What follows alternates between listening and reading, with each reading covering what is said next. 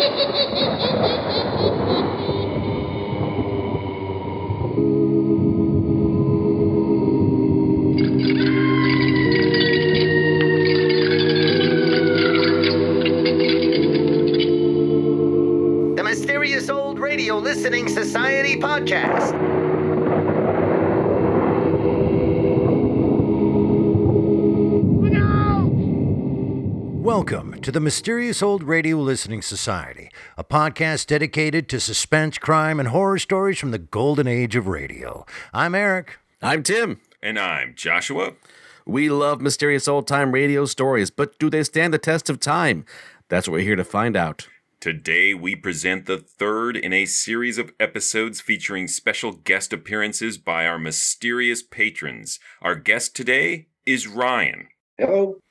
Ryan is a generous supporter of the Mysterious Old Radio Listening Society, and as a thank you, invited him to join us for our discussion of an episode of his choosing. Ryan, what are we listening to today? The Man from Damascus from Rocky Jordan. Set in Cairo, the program tells the story of cafe owner Rocky Jordan, who has a penchant for attracting mystery and intrigue. Rocky Jordan premiered on CBS Radio October 31st, 1948, and ran until September 10th, 1951. The character of Rocky Jordan first appeared in a different CBS program, A Man Named Jordan. This series ran from 1945 to 1947, and, other than being set in Istanbul rather than Cairo, was very similar to Rocky Jordan. Despite its two year run, only two episodes survive today. Veteran radio actor Jack Moyles played Rocky in A Man Named Jordan and the initial run of Rocky Jordan. Moyles' other radio appearances include starring opposite Raymond Burr as Major Daggett in Fort Laramie and numerous supporting roles in The Whistler, The Adventures of Philip Marlowe, and yours truly, Johnny Dollar. Rocky Jordan was revived for a brief run in the summer of 1951, starring George Raft as Rocky. At the time, CBS was in talks with George Raft's production company regarding a possible television adaptation of the series, which may explain the network's decision to place Jack Moyles with Raft. Sadly, the television series never happened, and CBS broadcast the final episode of Rocky Jordan August 22nd, 1951. And now let's listen to The Man from Damascus from Rocky Jordan. First broadcast June 12th, 1949. It's late at night and a chill has set in. You're alone, and the only light you see is coming from an antique radio. Listening to the sounds coming from the speaker, listen to the music, and listen to the voices. Time now for Rocky Jordan.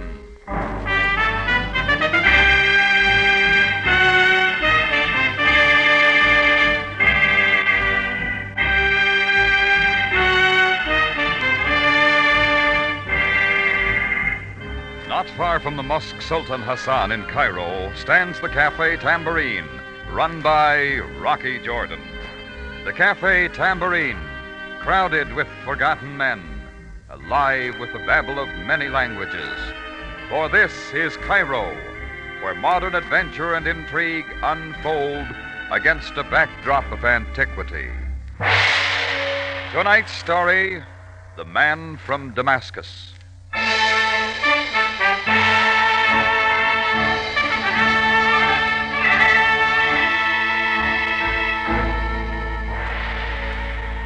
Damascus, capital of Syria. Population 300,000 or so. They say it's the oldest city in the world that people still live in. Uh, I wouldn't know. But I do know there's a street in Damascus named the street called Straight. And I also know I once met a man from Damascus, and he was as twisted as they come. But back to a hot Wednesday afternoon. Chris was at the bar serving up some arak, and I was standing at the front of the cafe looking out into the Cairo streets. That's when an old man dressed in a boy's postal uniform and riding a bicycle stopped in front of the tambourine. When he came in, he was carrying a wet envelope in his hand. I have for the Mr. Jordan one special delivery letter. The Mr. Jordan sign his name on this line. Uh, Mr. Jordan would? I thank the Mr. Jordan. Yeah. Here you are, Pop. Buy yourself an ice cube. Muta Shakir. Muta Shakir. It was a white envelope with some dirty finger smudges and a Cairo postmark. There was no return address. I looked at it for a moment, then tore it open. The first thing I saw, flat and crisp, was a pack of Egyptian pound notes. And I did a quick tabulation 1,000 Egyptian pounds 5,000 American dollars. And clipped to the money was a short note. Partial payment for services to be rendered, 1,000 pounds. I'm waiting for you at 16 Sharia El Nazar. Seven o'clock this evening will be fine. And it was signed The Man from Damascus. Well, I don't take easily to somebody's bidding. If someone wants to see me, he comes to me. So I put the money in the safe, but figured that wasn't the end of the man from Damascus.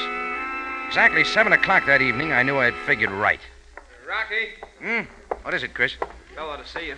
Where? He's in your office. I tried to stop him, but he Oh, that's right all right. I'm sort of expecting him. Mean looking guy. Want me to come with you? No, no, I'll handle it. Uh, take over the till, will you? Sure, Rocky. Hello, Jordan. Make yourself at home. Yeah, that's what I'm doing. Pretty good booze. Too rich for your taste, buddy. Put it down. Yeah, all right. You know, it's funny. Figured you differently. Everybody in town says you're a right guy. Maybe you've been talking to the wrong people. What do you want? You. You have been talking to the wrong people. I'm not for sale. That thousand pounds is just a start, pal. There's more where that come from. And there always is. Ah, come on, big shot. Button up your shirt. It's seven o'clock. You got appointment. I can't make it. Ah, that's a big mistake. Your money's in the safe. You can have it back. Ah, that is not my instructions. Oh, so you're just the leg man. Ah, something like that. You and me were working for the same man. All right, buddy. You're through talking. There's the door. Get away from the door, Jordan, or I'll pin you to the wall. Seven inch blade, Jordan. Damascus steel. Got it? I got it. All right, put the knife away. You'll cut your hand. I'll, uh, I'll come with you if your boss wants to see me that badly. I wasn't going to argue with a seven inch double edged blade, especially the way that monkey was waving it in the air. Well, we left the tambourine, climbed into his car, and drove through the Cairo streets, out one of the city gates. We ended up in front of a place called the House of Sand. Should have been called the Pile of Scrap, because that's what it looked like. But the knife man said it was a hotel. Two minutes later, my pal knocked on the door of room 12. Who is there? Jordan. He's come for the rest of the dough. You're taking a lot for granted, Buster. Quiet, you. All right, you may let him come in. Go on in, Jordan, and meet your new boss. I walked inside. My pal with the knife shut the door behind me and stayed outside. Then I saw him. A man from Damascus. He was tall and big, but I couldn't tell what he looked like. His whole face was wrapped in bandages. And he reminded me of those pictures I once saw of the invisible man. Hello, Mr. Jordan. Nice of you to come. Sit down. Uh, I'll take it standing. Well, it's good to meet again. Is it not, Mr. Jordan? Again? You do not remember? You should. Damascus, 1939. Well, maybe it's my new appearance. I had a face then. What do you got now? Let's talk about Damascus. All right. You wish a drink? No, I just gave it up. Mr. Jordan, you wronged me in Damascus. I did? Yes, you wronged me most severely. So severely that I've never forgotten. And I said to myself that someday I would come for you. Well, I am here. Welcome to Cairo. Jordan, I'm not just talking for pleasure. You're sure you got the right guy? And do not try to tell me you do not remember. You are the right man and you know it. But you are fortunate, Mr. Jordan. Yeah, how's that figure? I'm going to give you a chance to erase our difference and make a little money besides. You see, there's someone in Cairo that I want even more than you. So how do I figure? You are going to bring him to me. His name is Alex Zarko. Zarko, huh? It's a pretty big order. I know, but I think you can do it. The police have had a dragnet out for two weeks trying to track him down. And I want to get to him before they do. I think you can bring him to me. You know Cairo better than any man I know of. You know where men like Zarko would hide and how to get to him. Ah, sorry, friend, you've got the wrong guy. Jordan, listen to me. I would find him myself if I could. I just do not know Cairo. And I cannot go wandering around like this. I'm giving you a chance to square a dirty deal and make a little money on the side. I will double that thousand pounds and call off our little difference. Uh, what have you got against Zarko? He took something from me. What? My face. Oh. I want to find him, Jordan. I must. Do not know what it is to feel that you can never walk the streets again without a covering and the thing you once called a face. Well, what about it, Mr. Jordan? No, no deal. You got a private vendetta with Zarko. Keep it that way. Yeah, there's your thousand pounds back. Buy yourself another boy. I walked out of the house of sand, and the knife man was gone. I found a taxi and headed back for the tambourine. Alex Zarko. Yeah, an all around no good guy. The Egyptian police wanted him on an attempted assassination, espionage work, with an assorted killing or two thrown in. The police had all the roads covered, the trains and the flights out of the city. They figured they had him bottled up pretty well. and It was just a matter of time before they bundled him. Well, back at the tambourine, I drew myself a beer, found a back table, and did some thinking about the man in the bandages in the city of Damascus. What's up, Rock? Hmm? Oh, nothing, Chris. Just thinking. Say, you, did you ever hear me talk about Damascus? Damascus? Yeah. Spent nine months there once working for an oil company. No, I don't remember you saying anything about it. Why?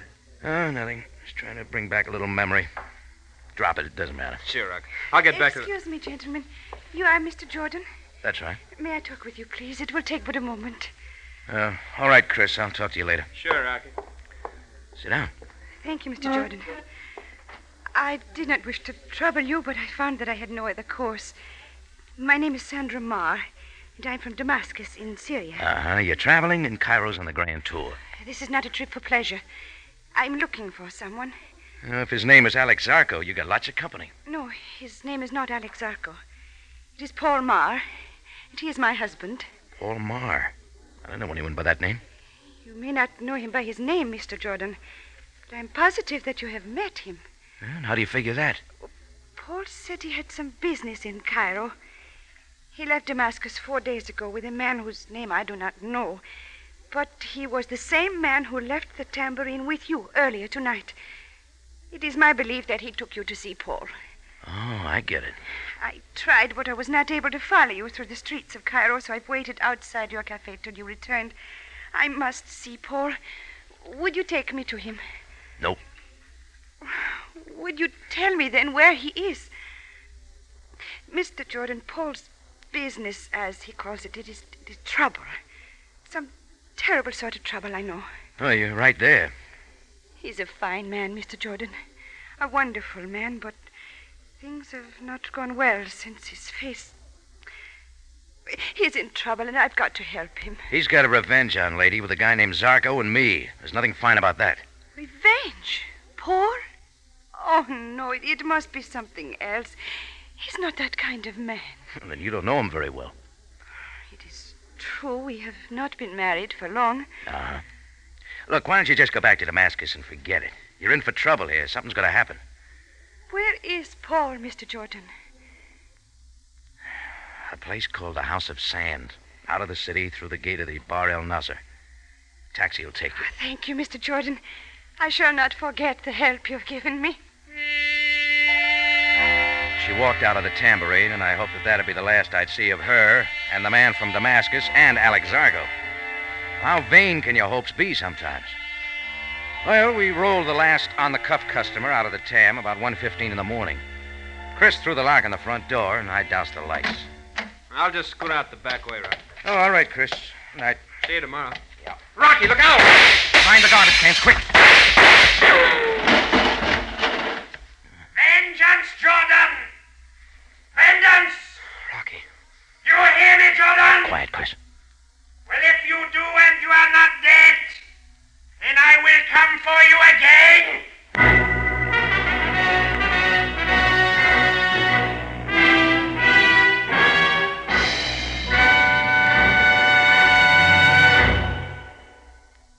Listening to The Man from Damascus, an adventure with Rocky Jordan. Remember that 5 o'clock Sunday afternoon is the new time for Rocky Jordan, so join us each Sunday at 5. And plan to tune in 30 minutes earlier to hear Call the Police at 4.30. So you will have a full hour of excitement and action.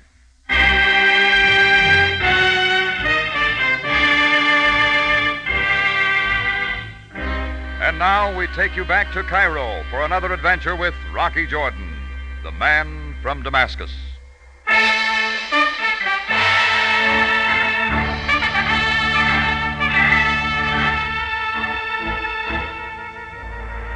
Well, after the man from Damascus threw those slugs at me, I took out after him, chasing him through the darkened streets. But it's easy to lose someone in the winding Cairo streets, and that's just what I did. I got back to the Cafe Tambourine about 45 minutes later, and Chris wasn't there alone.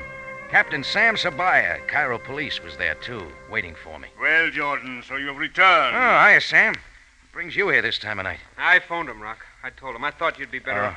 Oh, all right, Chris. Uh, see you tomorrow. Sure. Uh, good night, Captain. Uh, good night. Well, Jordan, I'm waiting. Waiting? For what, sir? For you to tell me what this is all about. There's nothing to say. Jordan, the man who shot at you from the alley called out vengeance. This much Chris told me. Therefore, I can assume that this man is after you for some hurt he believes you have inflicted upon him. Ah, it's close. What is this that you have done to him, Jordan? Beats me, Sam. Jordan, how can you expect me to I believe... tell you, Sam, I don't know. Then I shall let that pass. Jordan, who is this man who shot at you? I'm afraid that's my business. I'll just handle it my own way. Jordan, Oh, I- stop worrying about it. You got your hands full with Alex Zarko. Oh, fear not. We will capture Alex Zarko. Tell me, has Zarko something to do with this shooting? If you mean did he throw those slugs at me? No. I meant exactly what I said. Does Zarko have anything to do with the shooting? Maybe. Oh, Jordan, you, you are most exasperating. Oh, just a little trick I picked up in my travels. Very well, very well. I cannot force you to speak. However, I wish to warn you that if someone else is injured, some innocent party drawn into this private conflict of yours, I shall hold you responsible. Oh, thanks, Sam. That's swell of you. No one will get hurt, believe me. Except maybe that friend of mine. For your sake, I hope you are right. I would not wish to use my office, Jordan, to have you expelled from Cairo.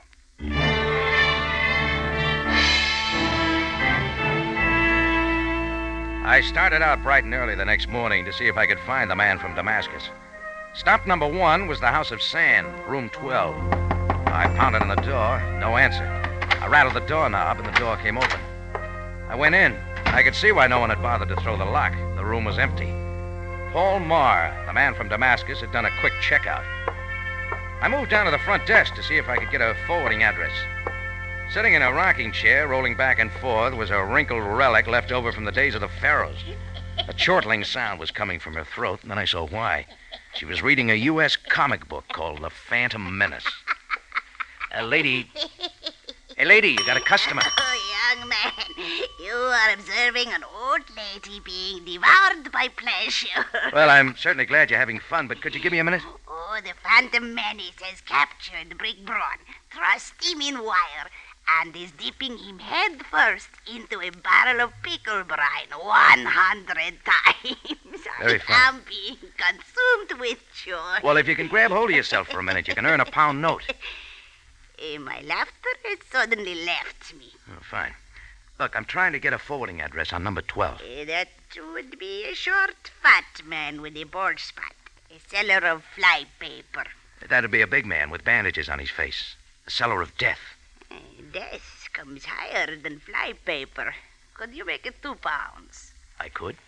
Eh, alas, now that I find a fortune at my fingertips, I cannot claim it.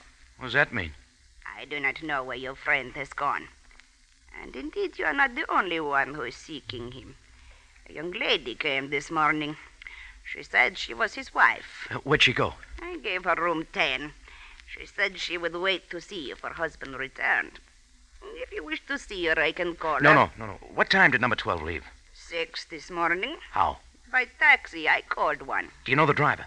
Do I know him? A kelp, a no good evil dog. Has he got a name? Hali Amart.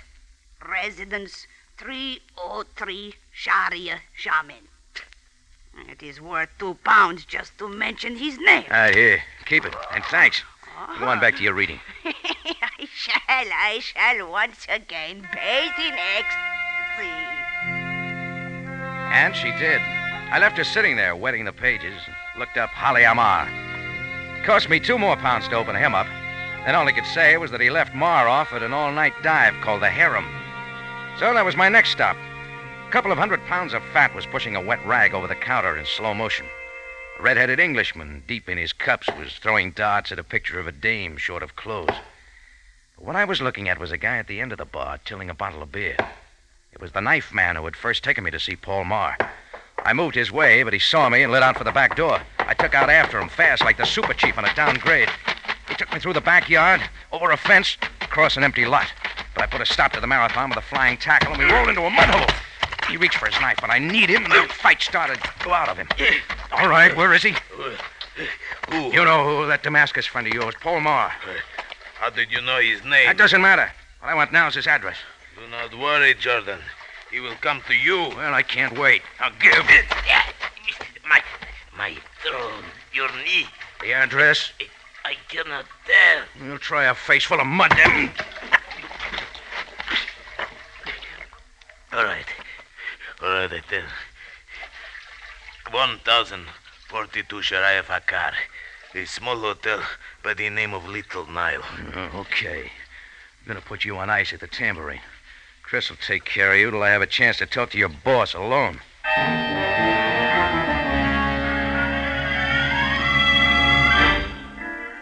The Little Nile was a termite trap on Sharia Fakar, and Marr was holed up second floor back. I stood in front of his door a few minutes later, listening, trying to catch any sounds from inside. I didn't hear a thing. I tried the doorknob easily. The door was locked. So I took a deep breath, kicked at it, and all the rotten wood gave way. First thing I saw in the darkened room was the figure sitting in a chair across the room facing the door. The second thing I saw were the bandages around his face, so I knew it was Paul Marr. And the third thing I saw was the Italian made gun in his hand, pointing toward me. What has kept you so long, Jordan? Oh, I, sorry, I didn't know you were waiting. I would not advance toward me any more steps, Jordan. Is wise. Well, you have come. I had assumed that if I did not kill you last night, you would come to me. It saved me parading my conspicuous appearance through the Cairo streets. So you have found me. But unfortunately, I have the gun. You're not going to kill me here, Marr. Sabaya knows you're after me. You'll never get out of the city with those bandages. You may be right, Jordan. Perhaps I will not kill you. My original proposition still holds. Bring Alex Zarko to me, and our little difference shall be forgotten. I've forgotten it already. Sure, then. I want Zarko. I want him more than I want you or anything else. Bring him to. Sandra's in town. Sandra? Your wife. She's in Cairo looking for you. She's at the House of Sand right now, waiting for you to come back. No. I saw her. She came to me to ask about you. You know, she thinks a lot of you. She doesn't believe you're the kind of a guy to have a vendetta on. She doesn't believe you could kill me or Zarko, regardless of what he did to your face. Stop it, Jordan. Do not unnerve me. And do not attempt to change the subject. I want Zarko even more than you. I will let you go if you help me. Here. I shall show you my good faith by throwing my gun into the corner. That was a mistake, Marr. You know I can't help you. I told you once already, and that still goes. I'm not butting into a private feud. But I am, Jordan. Sam. Get around, don't you? I know you well enough, Jordan, to realize that you would not allow someone to shoot at you and then forget it. So when you would not tell me who had done it, I knew, too, that if I followed you long enough, you would lead me to him. You always do. Look, Sam, this is a private thing between Marr and myself I have told you once, Jordan, violence is not a private matter.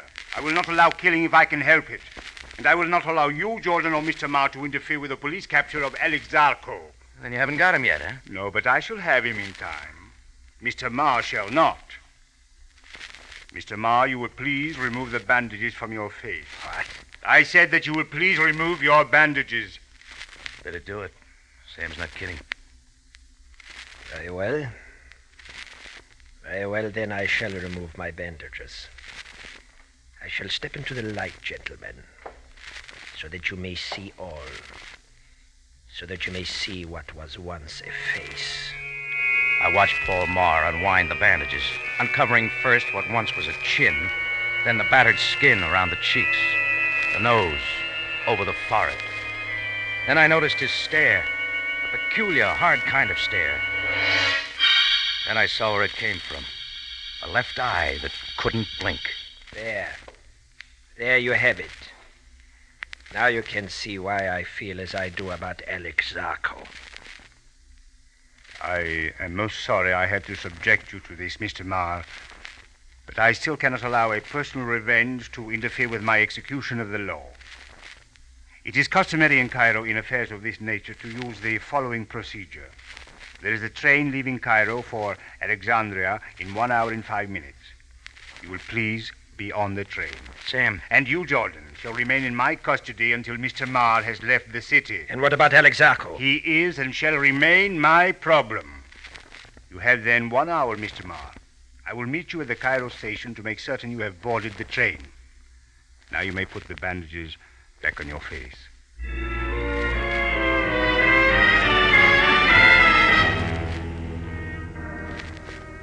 Well, Sam and I left Paul Marr at the hotel and headed for police headquarters. We didn't talk much about Paul. There wasn't anything to say. I was still trying to figure out in my mind what I could possibly have done to him in Damascus, but nothing came. And seeing him, or what was left of him, stirred no memory. At headquarters, Sam had a few things to do, so did I. I put in a call to the House of Sand and asked for Sandra Marr. Yes, this is Sandra Marr. Uh, Miss Marr, this is Rocky Jordan. Who? Oh, how did you know I was here? Oh, never mind that. There's something I want to tell you. About Paul? Uh, sort of. Throw your clothes in a suitcase and go back to Damascus. Oh, I thought you had some good news for me. I thought you understood I will go no place without Paul. Well, you're not going to find him in Cairo. The police are moving him out. The police? What have the police to do with Paul? Paul will tell you if he wants to. Now go on. You got a better chance of seeing him again in Damascus. But, Mr. Jordan. And see if you can keep him out of trouble, huh? Good luck. Well, that was that. All that remained was to see Paul Marr climb on the train for Alexandria and hope he could straighten himself out. And hope, too, that he and his wife Sandra would get together. Well, a little while later, I drove to the train station with Sam, still in police custody. There weren't many people there in the hot of the afternoon, but standing near the end of the platform, next to a large sign of the Flying Red Horse that accented his white bandages, was the man we were looking for, Paul Marr. Sam and I walked up to him, and he glared at us through the slits in his wrappings. Well, Mr. Marr, you will be leaving Cairo in a few moments.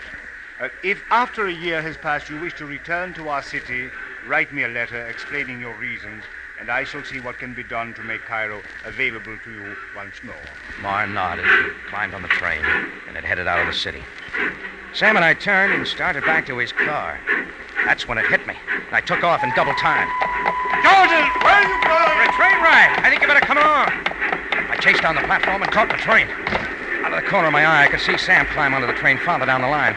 Then I started through the cars, going from one to another, looking for the man in bandages.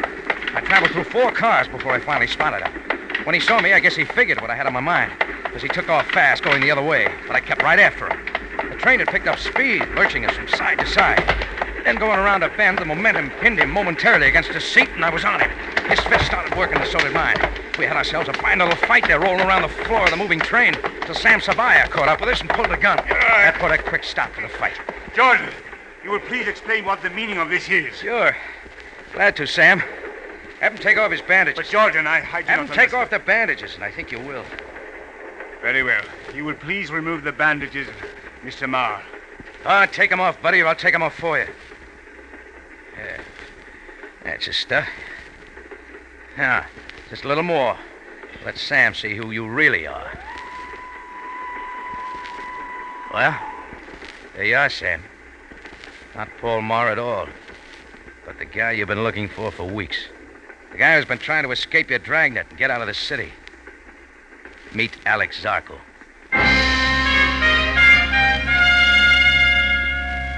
Well, the thing came apart at the seams. It was all an elaborate plan of Zarko's. The police had him trapped in the city, needed a way out. So he got his knife man to dig up Paul Marr in Damascus and bring him to town. Then he had Marr, all wrapped up in bandages, create a fuss like his revenge against me, which was strictly a phony. Nothing too serious, just enough to get himself run out of Cairo. Then Zarko takes his place, wraps himself in the bandages, and starts to leave, almost with a police escort. It would have worked fine, except for one thing Marr's disfigured face his left eye that couldn't blink. Zarko couldn't control his, and standing on the platform of the train station, he blinked his eye once. And that was once too often. Well, all that remained was Paul Marr, his face, and Sandra. And later, in Sabaya's office, we got to talking about that. Jordan, where do you suppose Paul Murray is now? The House of Sand. I told him Sandra was there waiting for him. You realize, of course, that I must send some men to apprehend him. Yeah. Uh, why do you suppose he allowed himself to aid Alex Zarko? Put yourself in his place. A face like his and a lot of desperation. He was working a business deal, getting money any way he could, figuring he'd use the dough in a plastic surgery job. It'd make him look like a, a human being again. Yes, quite so. You understand Marr will have a jail sentence to serve for aiding a criminal. Mm-hmm. And it may be possible for me to confiscate the money Zarko gave him. Sure, if you worked on it, you could possibly take the dough from him. That is, if you don't forget that he's got Are it. you suggesting, Jordan, that I deliberately allow myself to forget that a financial arrangement uh, existed between Marr and Zarko? That's right, Sam. Jordan, I have always suspected you are an unscrupulous man. Sure I am. Remember the time I tried to sell that Monte Carlo swindler a half interest in the tombs of Mamelukes? Remember? No, no. I, I guess I've forgotten. Perhaps I am getting old. My memory is not what it used to be. Thanks, Sam. See you soon.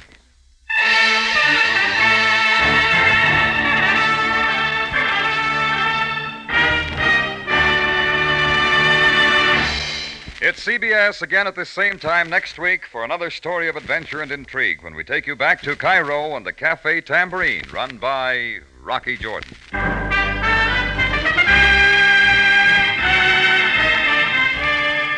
Rocky Jordan, starring Jack Moyles in the title role, is produced and directed by Cliff Howell, with original music by Richard Aurandt. Tonight's story by Adrian Gendot and Larry Roman. Life with Luigi will be heard tonight at 8 over most of these stations. Larry Thor speaking. This is CBS, the Columbia Broadcasting System.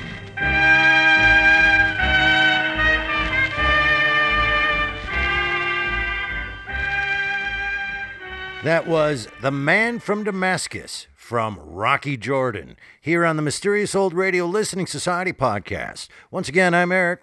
I'm Tim. And I'm Joshua. And we are joined by one of our favorite Patreons and a generous supporter of our podcast, Ryan. Ryan, once again, welcome to the podcast. Thank you. And this was your selection, this Rocky Jordan. I've got many things to discuss. I'm sure we all do. But uh, why did you choose this to bring to our podcast? Well, we've mentioned Rocky Jordan in many of the uh, monthly broadcasts that you've done for the Patreon supporters, and we've never actually brought it to the table. And I used to listen to Rocky Jordan many years ago, and I hadn't listened to it since. And so I thought, well, it gives me a chance to rerun through the series and listen to a bunch of fun ones. And I think it really exemplified the best of the series. For good or for bad, people may not like the series, but I think this represents one of the, the best examples of the series. Well, let's start here. I've heard of Rocky Jordan a lot, and I've never taken the time to find out what it was because I always assumed it sounds like a detective show, right? Rocky Jordan, detective. And I'm like, ah, there's so many of them. And they're all, you know, some are good, some are okay, some are great. But there's a lot of detective shows, especially from this era, of course. And so I just never gave it the time of day. When I started listening to this and found out, oh, this is adventure taking place in Egypt stuff, it's Casablanca forever. It just goes on and on. This was fantastic. This is everything I love. And I'm assuming you brought this to the podcast. I thought you were going to say because you love me the most.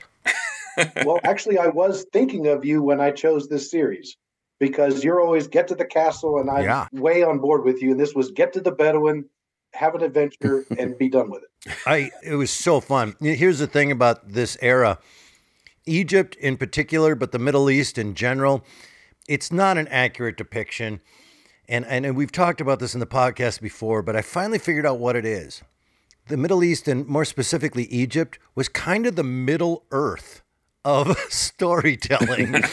you know, it was this fantasy land that we didn't know much about. And I love that perception of Egyptian society and culture of the time. And it's far off and exotic and odd and exciting. And there's a cobra that can come out of a basket and bite you at any moment. uh, that being said, one of the things that stood out to me about this particular episode is that Cairo is presented as a multicultural, bustling city, and there really isn't that sort of other quality that you get in some of the pulpier old time radio shows. Um, there are lots of ethnicities there, and they are good guys and they are bad guys, and it is not really as race coded as Right. others in this genre. Uh, obviously, it's American radio from this era, so it's going to all be white actors doing accents. But I thought it was a more compelling premise.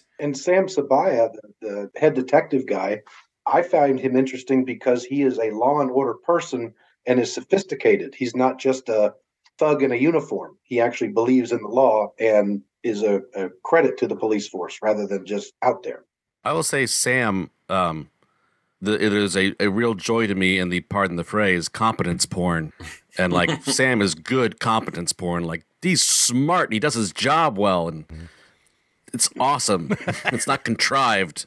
Yeah, he is not the incompetent local police. Uh, I would agree with you so much on that, Joshua, that it is a a less children esque version of the era of Egypt. You know, like it's got a storytelling flavor to it that adds some depth and presence to this far off land that isn't normally there. And when I say children's version, like if you get into like a Superman goes to Egypt, you know, it gets a little a little basic of the time. Although, admit it, you would totally listen to Superman Goes to Egypt. Yeah, I have. It exists. It's real. I think it's even called that. But um, uh, here's the other thing about this episode being introduced to Rocky Jordan. It's not only the the premise of the whole thing, which I thought was cool. There's so many elements that I really loved about it. But I kept thinking about you, Scrimshaw. But Joshua, the writing in this is just phenomenally fun. And I was hoping that you would agree with that. yeah, I know you mentioned that this is right up Eric's alley because it gets to the castle and the pace starts at a run. And those are things I enjoy, but they don't necessarily have to be there for me to enjoy a, a script. But what this has that will always make me happy is that really sharp dialogue. And there is no uninteresting secondary characters. The script takes the time to make everyone colorful and interesting, even if they're there just to provide exposition. Uh, that old lady who has the Yeah. best line. I'm consumed with joy. Yeah, you are you are seeing an old lady being devoured by pleasure. Right. like, whoa, but she's reading an American comic book. Not only that, she's reading a comic book named The Phantom Menace, Yes. Which I started to think, I wonder if they heard this and stole it. But uh, no one has ever been devoured by pleasure while watching The Phantom Menace. So That's there's at least one sol- difference. Solid point. Uh, it, it brings me to this question for everybody. Because of the writing, there has to be so many moments where all of us went, "Oh, that's clever," or "amazing," or "I love that line." I got to hear what everybody's favorite line is because my favorite line by far is, "I had a face then." Yeah, what do you have now? my favorite, really, and it's my peculiar taste, is just the whole character of Chris. This character who is like, okay, I'll look up. Okay, bye. it's like, how do I get that job? That's awesome. I liked Rocky's way of dissing somebody when the the fat guy said, "Have a drink," and Rocky goes, "Nah, I just gave it up." Yep. yep. I also love the imagery of the bandaged man. He looked like the invisible man, so it was lovely to have Claude Rains in my head for the rest of that show. All right, here's a big question. When he gets back on that train, which was a great piece of production work, you could hear him running and catching the train and getting on it. It was just production value of this and is amazing. But he gets on that train. I had no idea it was the guy until it was the guy. And then I felt stupid because I went, I bet you everybody else saw this coming down Fifth Avenue. I got it exactly when the script wanted me to get it. Nice. So kudos to the script of like it was the instant he got on the train and, and Rocky has that doubt, like, ah, I got it. I knew it would be a clue as soon as he described his face when Sam the policeman asked him to unwrap the bandage and he said a, a left eye that didn't blink.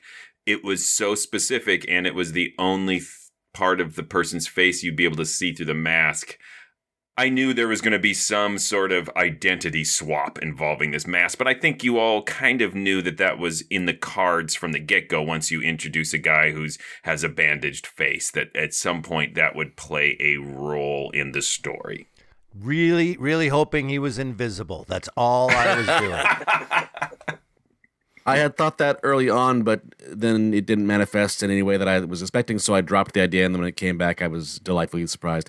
Um, I, I blew by it. Of this is my first time hearing uh, Rocky Jordan, and I will totally confess, I always thought we were talking about Rocky Fortune whenever we are Yeah. talking about this. So it was a delightful surprise. No besmirching Rocky Fortune, but It's this a was- lovely, completely different type of show. yes.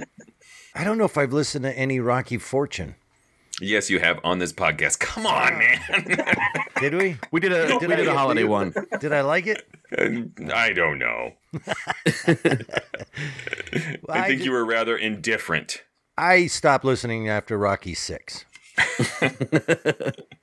Uh, one technical thing they do in here that other radio shows do this as well, but I thought they did it very effectively is in the narration of fight scenes that are being described in the first person in the past tense, but being performed in the present tense uh, with the intent and with the reactions as if the fight is happening in that moment. that chase scene uh, not only is he vocally providing the uh, the beats of it as he's going, the foley is with him. It's, it was really nice.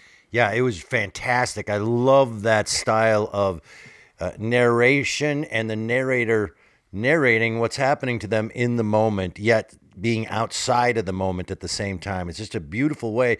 And really, if you if you go back and listen to it, it's not as complex as your brain makes it out. It is him describing it and a lot of huh, uh, ah. That's pretty much it. Uh, yeah, but, it brings it Yeah. alive and it also keeps it really clear. It's the best of both worlds. So you have scene and summary working simultaneously. Yeah, it's an optical illusion because of the narration. You think you're hearing more than you actually are. Ryan, you said you chose this out of a, a lot of other episodes. And is there something in particular that made this? I mean, we just carried on about the stuff we liked, but is there something else we haven't covered that makes it stand out to someone who's heard a lot more of Rocky Jordan than we have? The way they describe the tambourine, his cafe, um, at different times, you almost feel like uh, Indiana Jones is going to walk through the door, get a drink, and then disappear back into the street. Sometimes you hear beggars shouting outside in the distance. You can almost taste the dust of this place.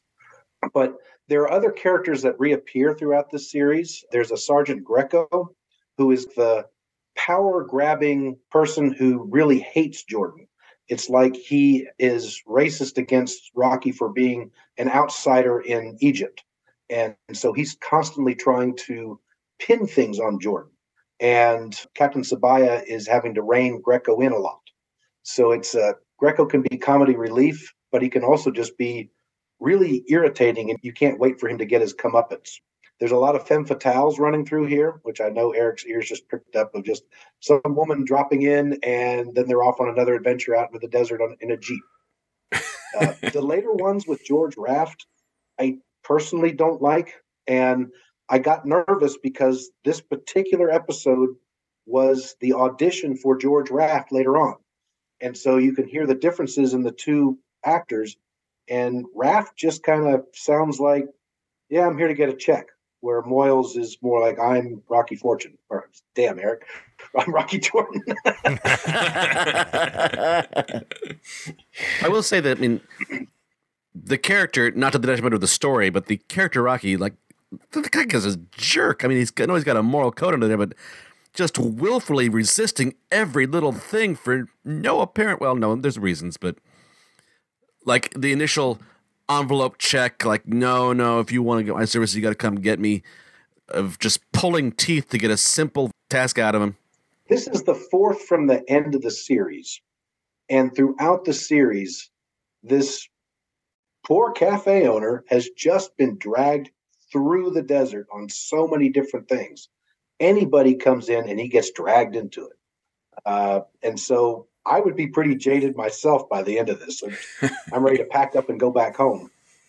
It- and that's an interesting idea is that he is not a person for hire. He's a guy who runs a restaurant. He's a business owner, and it's just that he lives in such an exciting city that he gets dragged into escapades each and every week. Does that uh, format ever feel strained to you at all, or is it you just roll with it because it's so well done? Uh, there's a lot of different characters that come in that are, are recurring, so you don't know from week to week if Greco is going to be on there or if it's going to be a personal matter with Sam Sabaya. Over the course of the episodes, you realize just what kind of a friendship they have.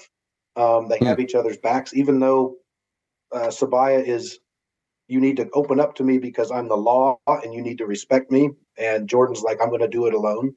Um, but yeah, a lot of things happen to Jordan and it's just made him jaded.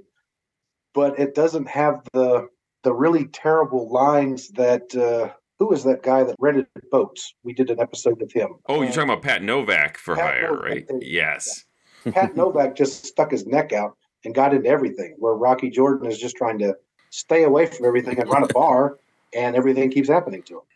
Uh, you saw a little of their uh, the depth of their friendship at the end of this episode, where Rocky persuades him to let the man with the uh, disfigured face keep the money for plastic surgery. That's why I chose this episode because it had that little tease at the end of it that is throughout the entire series. You don't have it in every Mm. episode, but it's it's there underneath. I know you mentioned femme fatales, but one thing I liked about this particular episode is that it lacked one. The tone throughout suggested there would be one, and I really liked that the female who is introduced is actually just a loving wife who is legitimately concerned about her husband, and there's no twist, there's no subterfuge there. I think they play the expectation that there might be quite well. So you have your suspicions, but uh, as a listener, I was satisfied when it turned out she is what she appears to be. The lack of twist in this type of story is a twist. Um, question for everybody: Am I the only one that sees the obvious connections to Casablanca and Rick owning a bar and going through adventure things in his town of uh, Casablanca? Does it not seem s- no? I'm laughing at Rick's adventure things as like a name for a radio spin-off. Right. It's just a guy, an American, owning a bar in the Middle East. Yeah. And it's very similar, you know, and uh, bad things are happening, and there's a local gendarme that he befriends, and it just seems very similar to me, and seems like this could possibly then be trying to capitalize on the success of that. I think there are definite parallels. Yeah, I've only seen Casablanca once. What? It t- took me a long time to see it, and I oh, that's Casablanca. It's really good, and then I haven't seen it again since. So I don't have the the deep, deep knowledge of Casablanca. Hmm. Am I kicked off the podcast? You guys remember when Tim and I were friends? My personal conspiracy theory is that they did Casablanca. It went off well. They decided to make this series. They couldn't afford Bogart, and so they did this. And then Bogart was pissed, and so they allowed him to do the bold venture with with his wife. Yeah. consolation prize because Bold Venture isn't to me as good as as Rocky. I don't think that's a reach at all. Let's call it fact. hey, do you guys remember when Tim told us he's only watched Casablanca once? yes. I said it was good. yeah, I was afraid his verdict was going to be like, meh. I mean, I was afraid that watching it, like, oh boy, I hope I like this. I'm gonna be in so much trouble if I don't like this. oh, I have plenty of movies that I'm supposed to love, and I watch them and I go, oh no, I may never speak of this publicly. Any other thoughts, gentlemen?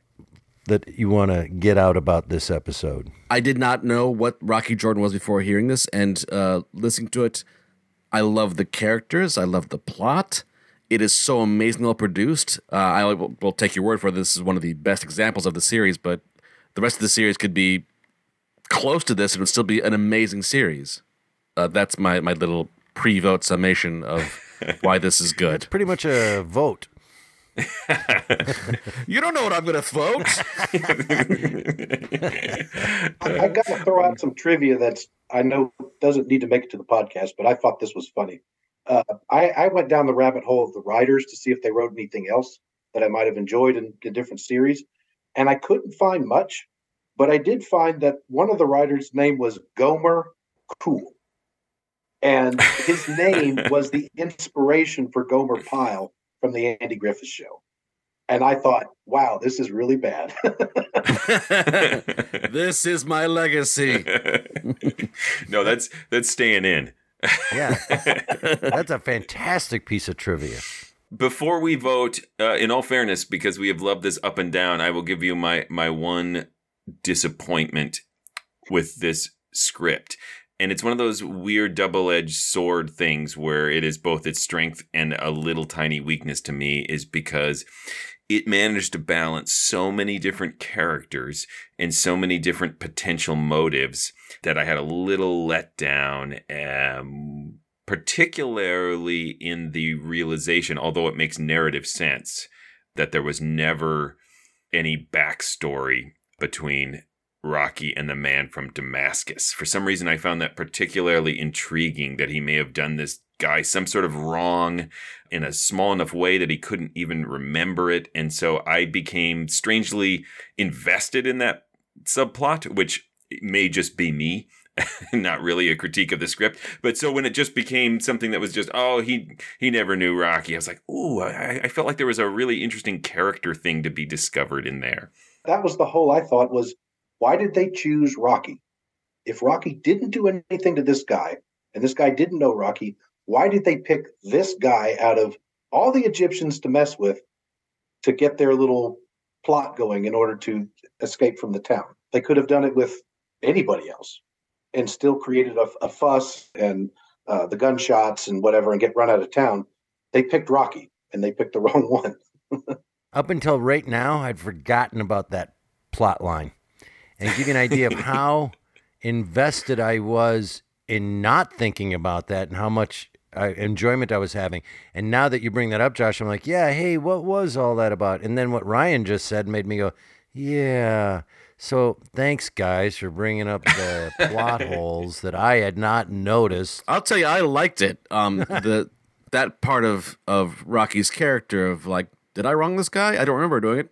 I don't care. Moving on. True, you're right. It it did provide um, character insight in the end. I can see getting caught up in that, like, oh, this will be interesting. But I was just so. This whole show for me is like a laser beam on the floor, and I'm a cat. like whatever's going on in front of me, and I'm like, yeah, that's cool too. Moving on, moving on. Now it's over here. Yeah. All right. I don't think it's going to be a big surprise, but we should vote. I can't thank you enough. I'm voting first. Ryan, thank you. I've got something else to listen to that I had wrong. I thought it was something completely different.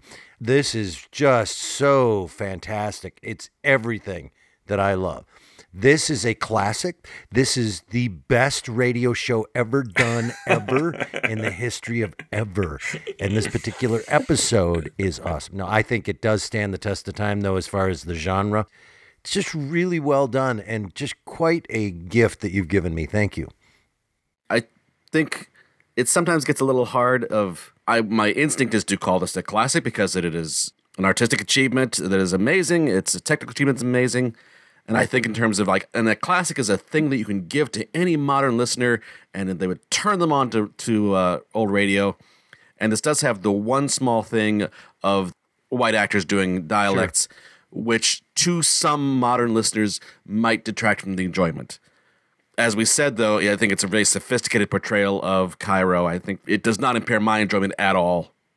Um, so classic with that asterisk of if this is something that bothers you, you it, it might bother you. Yep. I think any modern listener who listens to this and has the expectation that would be performed in the way we expect things to be performed today would never listen to old time radio ever. Period. End of story. Uh, because that kind of presentism will not allow you to to do that. But I think for sure, as a piece of entertainment, it stands the test of time. I would have to listen to more Rocky Jordans to really determine whether I consider this a classic. But what it passes this really important test for me, and that is that it makes me want to listen to more. And if the first time you hear a series makes you like want to immediately play the next one, that's a really big accomplishment. I mean, the caveat being, I have heard Rocky Jordan before, like 25 years ago. I think one or two of them because it was very popular on um, when radio was. I remember hearing it with uh, who did that? Uh, Stan, Freberg. I'm Stan Freberg. when radio was. I have no recollection of it, and uh, this just was a delight from top to bottom for me. Ryan? I, I just feel at least somewhat vindicated because the uh, way back when you first started, um, I sent an email into the show. Hey, would you do something with Robert A. Arthur? He wrote a lot of uh, three investigator books that I loved as a kid, and he wrote a lot of Mysterious Traveler. And y'all picked the worst episode and roasted me so hard. These two did. I will still argue with you, Ryan. I didn't know that was you. I still think that's the best episode of Sealed Book. Wait, what episode was that? It was Broadway Here I Come. It was something to do with uh, a guy escaping from a, a prison. A on trunk? bus. And, and and you're right. It was terrible. But I was like, this is my Oh favorite no guy. no no that that's murder by experts. The guy in the bus. This is old guys trying to remember old time radio, which is always uh, thrilling. But but I do remember getting that email from you, and I'm glad that you stayed a listener because I remember you being like, "I'm really disappointed." I'm like, "Wow, I lost my first listener, and I barely started podcasting." Rage quit. Yeah. I will have you know that I listened to every single episode of Sealed Book to choose that one. Oh man. Did y'all listen to the intro to this show as he's talking about Cairo and just know that he's thinking Broadway is my beat or New York while he's reading this because it's the exact oh. same deadpan description. because it's Larry Thor, if we didn't mention who does the uh, opening announcements for the show. I'm sorry, we sidetracked you totally, Ryan, for your vote. Oh, I'm two thumbs up always. It's a, to me, to me, it's a classic of just the genre of this kind of program, but also I think it stands the test of time because the foley is so good and it matches and the music works. And I, I'm probably jaded because I listened to so many other episodes, but you can hear in other episodes just background going on that you wouldn't expect unless you're listening for it like I was. Like you, you guys got me into Gunsmoke listening to stuff that's there but not there. And that was in this episode. Yeah, Tim only saw Casablanca once. hey, Tim, tell him other stuff. Less embarrassing stuff. Uh, please go visit my website. GhoulishDelights.com, home of this podcast. You'll find other episodes there. You can find out what we actually said about the sealed book. I was just looking, and apparently that is not the first uh, example of that writer we did. We also did uh, The Good Die Young. Yeah, pretty good stuff. Anyways, I'm off track here. Um, you can leave comments. You can vote in polls. Let us know what you think of these episodes. Um, do you love this as much as we do? You certainly must. Why wouldn't you? Um, you can click uh, and uh, get on our social media pages. You can check out our Instagram, our Facebook, our whatnot. There's not a social media app called Whatnot that I know of. Uh, Not yet. You can get on our Threadless store, buy some swag, or you can join us on our Patreon page. Like Ryan. Go to patreon.com slash the morals and become a Ryan. no, no, you don't want to do that. uh, we have all sorts of great stuff there. We have bonus episodes. Uh, we have happy hours, which uh, we have had many a fine happy hour with Ryan. Ryan, uh, I assume since you're here, you enjoy being a patron. Yes. That is the best endorsement we can get. Is yes, I am factually a patron. I was a patron from from way back of a little amount, like five dollars a month or something. But I quit smoking several months ago and realized just how much money I was setting on fire. And I was like, hey, I know some guys that I could do this, and and I've I've got other charities and stuff that I do. And I was like, well, what the hell? I can increase my Patreon and enjoy it uh, without having to smoke. So it's, for me, it's a win. Thanks for taking care of yourself. we saved your life. You didn't happen to be smoking about two to three thousand dollars a month by chance in cigarettes, because well, when, when you think about it, and you think of the time that I spent doing that, and I was just like, "Damn, son, you could have been doing something else a long time ago." uh, that my friend always says, education costs. and it's it's education. As Sammy Davis Jr. said to Frank Sinatra on his deathbed. Frank said, I'm so sorry, Sammy. I got you in all this smoking and drinking in this lifestyle. And Sammy said, Frank, I enjoyed every goddamn cigarette I smoked. and then he fell over dead. Yep. Hey, if you'd like to see us performing live, we do live audio drama on stage. We do classic recreations of old time classic radio shows, and we do a lot of our own original work. We perform monthly and have been for a very long time. You can come see where we're performing every month by just going to ghoulishdelights.com. There you'll see where we're performing and what shows we're performing this month. And if you can't make it, physically there, become a patron like uh, Ryan. And with that patron uh, subscription, you get a uh, video of our live shows where we do these performances. And that's part of being a patron. So you can see them that way as well. GhoulishDelights.com. That's where that is. Hey, what's coming up next? Uh, next, we will have another patron with us. Greg will be here with an episode from another series that we have never featured on the podcast before The Man in 206 from Dark Venture. Until then, look out! And also, the guy named Gomer had a uh, secretary named Lincoln, and then his secretary had a secretary named Kennedy.